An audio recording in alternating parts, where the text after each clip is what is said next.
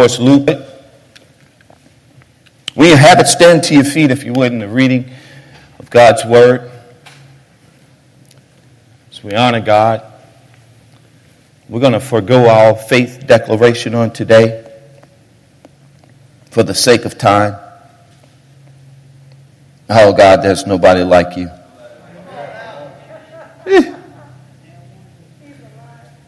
Nobody like you. Luke chapter number 24, verse number 1. It says, "Now on the first day of the week, very early in the morning, they and certain other women with them came to the tomb, bringing spices which they had prepared. But they found that stone was rolled away from the tomb. And then when they went in, they did not find the body of the Lord Jesus. And it happened, as they were greatly perplexed about this, they behold, two men stood by them in shining garments." Two men. Take note of the text. It says, "And they found two men. Then as they were afraid and bowed their faces to the earth, they said to them, 'Why do you seek the living amongst the dead? He is not here.'" A geographical location. He is not here at this place, a point of reference. They were looking for Jesus in a physical place, but he had ascended to a spiritual place, y'all. So why are you so perplexed? Because you don't see with your natural eyes what you should be grasping with your spiritual eyes. Why are you so perplexed? Because what you hope for in the natural has already transpired in the spiritual. You got something far greater than this flesh of a mess that you have wrapped around you. Quiet. He is not there. He is arisen. Remember how he spoke to you when he was still in Galilee, saying, watch the transition. Two men talking. White letter text. Goes from two men talking to one man speaking. Saying, the Son of Man must be delivered unto the hands of sinful men and be crucified, and the third day raised again. Watch, the red letter text signifies that Jesus is speaking. Y'all missed it. We had a transition take place right before your eyes, and you didn't even catch it. There's a transition that's happening in the text. It goes from the natural to the spiritual. It goes from two men talking, two becoming one flesh, bone to bone, flesh to flesh, to one man, Jesus. It is the marrying of the church to the bridegroom. And when Jesus resurrected, he was coming back as a groom looking for his bride. So two becomes one. Yeah. Am I giving y'all too much, too soon, too fast? And he says on the third day, he will rise again. And watch. And they remembered. Let me pray right there. Father, now in the name of Jesus, we thank you that the stone has been rolled away. That, Father, because of the stone rolling away, that we have resurrection, redemption, and everlasting life in you. It's in Jesus' mighty name we do pray. Amen. Amen. You may be seated in the presence of the Lord. I want to give you three snapshots of what this text is speaking to us on this morning. And then I'm going to let you go on your way and eat your crawfish and your barbecue. Amen. Hallelujah. And they remembered. In the Gospel of Mark chapter number 16, it says, "But when they looked in, they saw that the stone, which was very large, had been rolled away." Somebody shout, rolled away. Rolled away. I want to talk to you real briefly from the thought, restored. See, the resurrection is more than just Jesus resurrecting from the grave.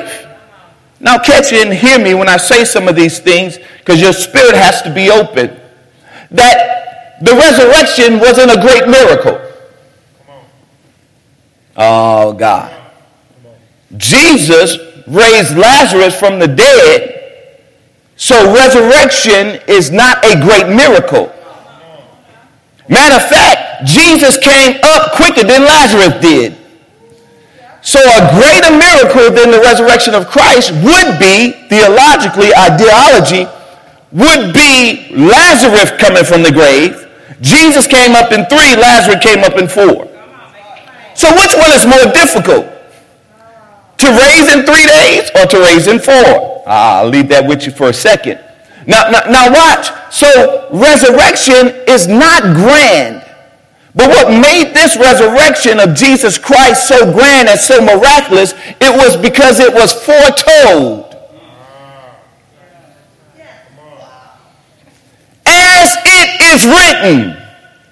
That's why when Jesus said, I had to tell you these things, that the Son of Man would be handed into the hands of sinful people to be crucified, but yet after the crucifixion, he shall be resurrected. He foretold it. Everybody else that died, they laid hands on them, they woke up. It was never prophesied that Lazarus would come from the grave. But Jesus himself said, I'm going to the tomb, but I won't be there long. Come on. Matter of fact, I'm just going to borrow a tomb because I plan on giving it right back. But watch. So the resurrection is more than just resurrecting. Hear this when I say it, because when I heard this statement, it stuck and it began to gyrate my spirit. Hear it. Jesus did not die for you. He died as you. The Bible says that he knew not sin, became sin. So Jesus did not die for you. He died as you. Because you and I were destined to the devil's hell, but Jesus stepped in and took our place. So he didn't die for us. He died as us. But watch, the resurrection was not as you, but for you. Okay. He resurrected for you. He died as you, but resurrected for you. So when he got up out of the grave, he says, I'm doing this just for you so that you can be restored. That what to be restored, you can be restored right back into your rightful place. Everything that you lost in the Garden of Eden, now I'm restoring it right back to you. It is restoration time. Somebody shout, it's restoration time. When he got up, he came to restore all things that devil had messed up, jacked up, tied up, tangled up, snatched up from your life. Jesus got up to say, give me my stuff back so I can give it back to my people. Hallelujah. He came to restore us. What did he come to restore? When they looked into the tomb, they saw the garments of Christ laying inside the tomb. His garments. But they just went and scattered all over the place like a madman trying to dash out of an enclosed entombed prison. They were neatly folded and placed in the tomb. In Jewish cultures, when you're dining with family members and friends or at someone's house and you have to get up from the table to let the waiters and the servers know that you'll be back, the Jewish culture, they would fold their napkin nice and neatly and place it in front of the plate, letting them know, don't take my food, I'm coming back. Especially if it's good food. You know what I'm talking about? Your best house, and you get up and go to the bathroom, they done took your food, and you're like, I ain't done with that yet. But they done took it. They would fold their napkins to let you know and to signify, I'll be back. I felt Arnold Schwarzenegger coming on there. I'll be back. Tell your neighbor, I'll be back. You didn't say it with your Australian swag. I'll be back. Jesus folded his garments that they had draped him in, nice and neat inside the tomb. Why? Signifying.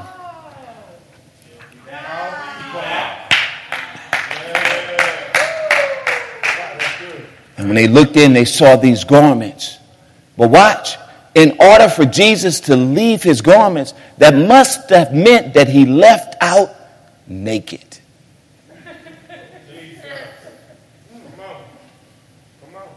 So what does that tell me? That what was lost in the garden is now being found in the garden. See, in the Garden of Eden in the beginning, They were in a garden, naked and unashamed. So they lost their transparency and their posture of nakedness in the garden, but Jesus comes to reclaim the nakedness in a garden. Oh, God. See, that's the problem with human mankind, is that we're so full of ourselves that we're... Yeah.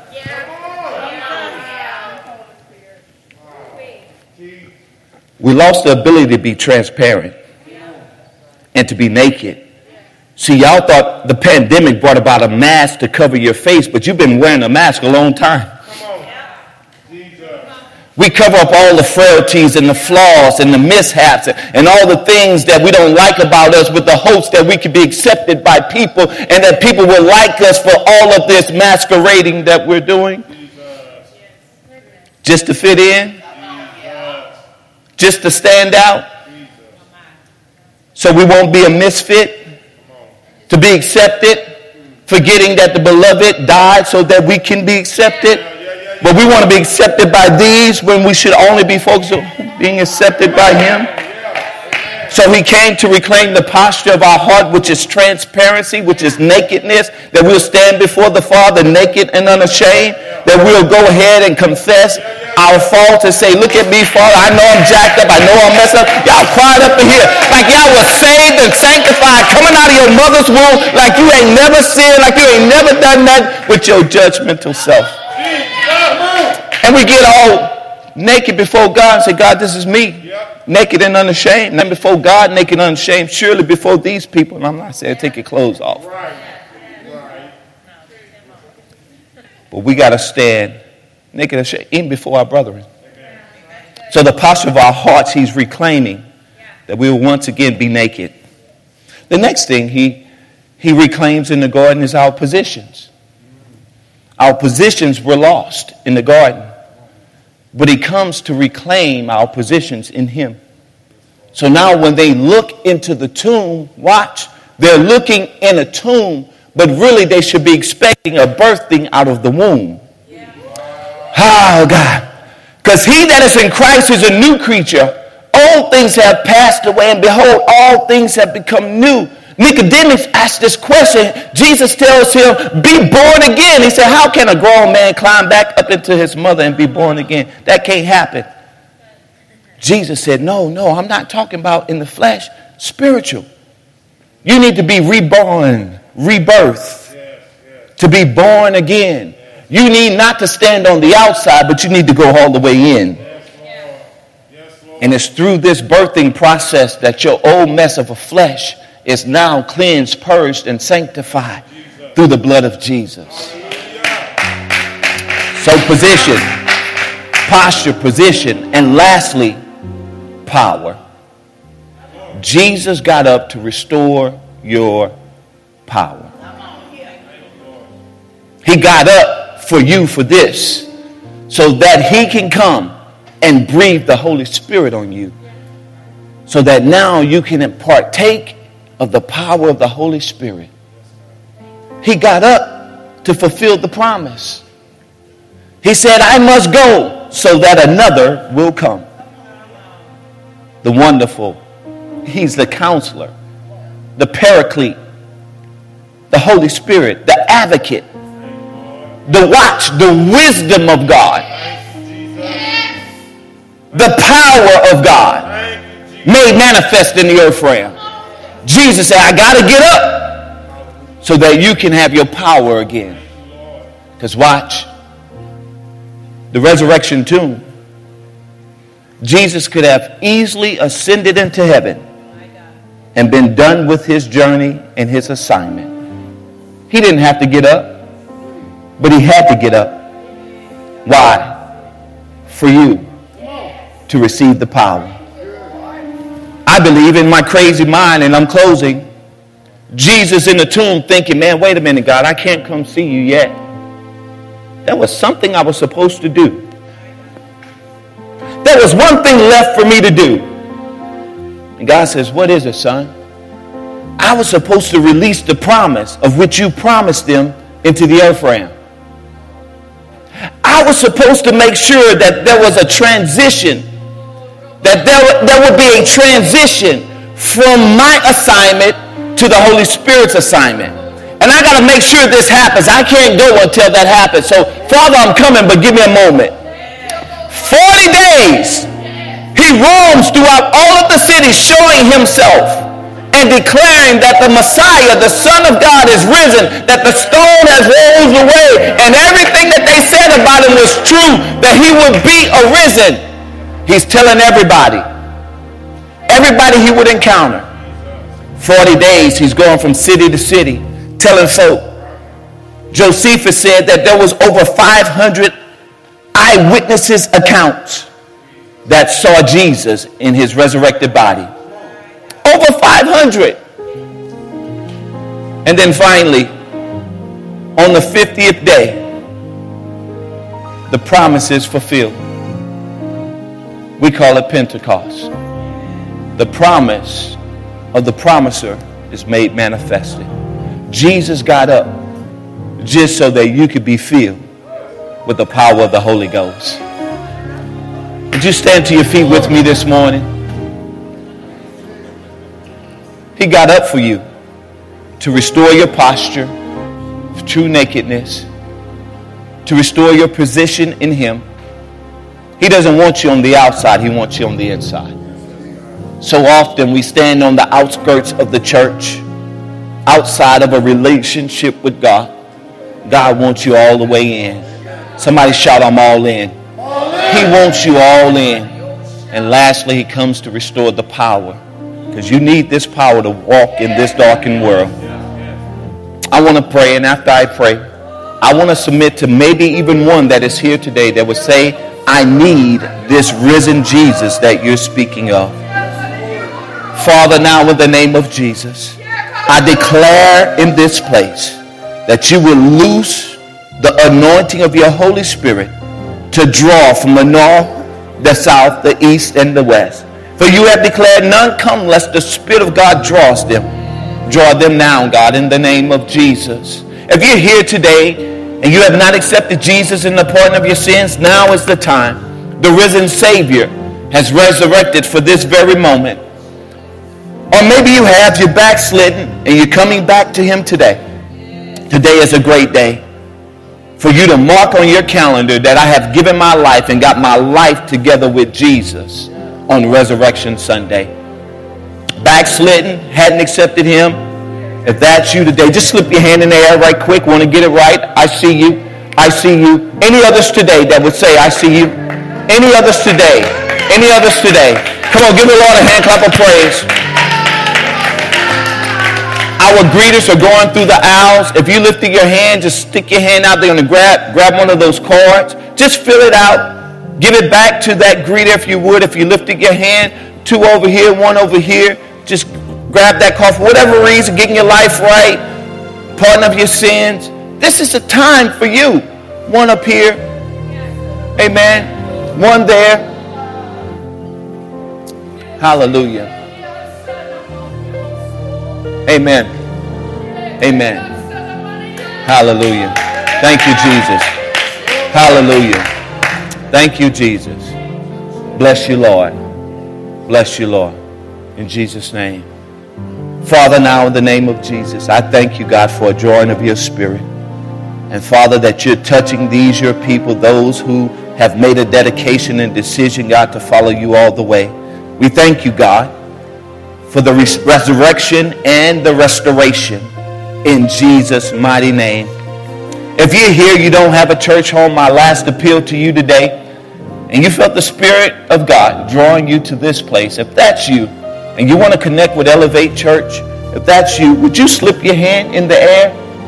Amen. If that is you, transition from one church to the next, want to be a part of what God is doing here, if you would, lift your hand in the air. Thank you, Father. God, we bless you. God, we thank you. And God, we give you the glory. It's in Jesus' mighty name. Can somebody shout amen? Amen. Come on, give the Lord a hand clap of praise. Come on, give him some glory.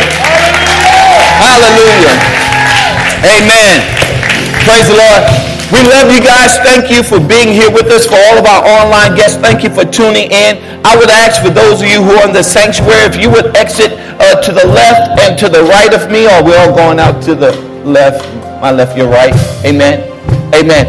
I would love to shake all of my first time, second time, and third time guests' hands. I will be out in the parking lot, amen, to meet and greet you as we make room and space for those who are coming in for our 10:30 service. If you have to go to the restroom, do so, but we ask that you exit through the sanctuary, through the side doors. God bless you. God keep you is my prayer.